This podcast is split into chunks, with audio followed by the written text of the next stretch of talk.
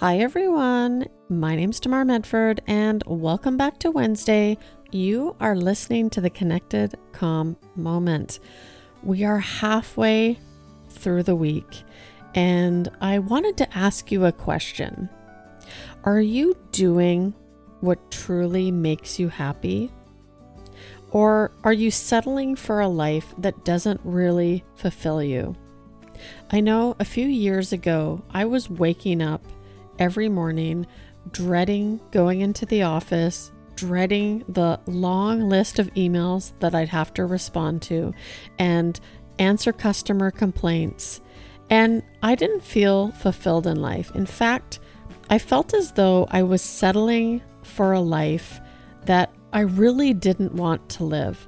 I was settling for a life that society told me would be the best way to live. It was at that time I decided that I needed to do a little bit more self exploration. I wanted to dive into discovering my purpose. I wanted to gain more clarity and direction for a life that I wanted to live. And what I came to realize is that when I discovered my purpose, when I gained more clarity about what I wanted and what would fill me up every day, I actually started to get excited to wake up in the morning, which was something I hadn't experienced much of before that. Now, here's the really cool part is that when I started doing things that I was passionate about, I would actually show up better to the people that I loved. They could tell I was happier, I was more enthusiastic, I had a lot more to talk about. And because I was in such a good space mentally, I was also able to be there for them, to create a safer space, to have a discussion. I enjoyed talking about different subjects like what their dreams were, what their purpose was, or what are some of the things that really lit them up in life.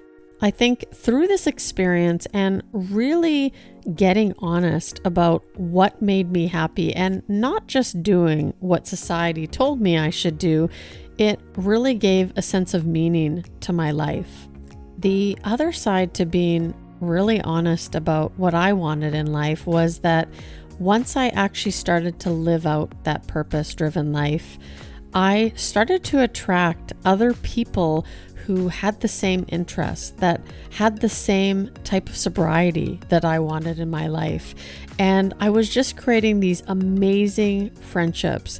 And today I have a whole bunch of cheerleaders that continue to push me and encourage me to get out of that comfort zone and continue to live a life that makes me happy. So ask yourself the question Are you happy about where you're at? Honestly, now, I hope that this resonated with you, and I look forward to seeing you next time. Thanks for listening, and we'll be back tomorrow.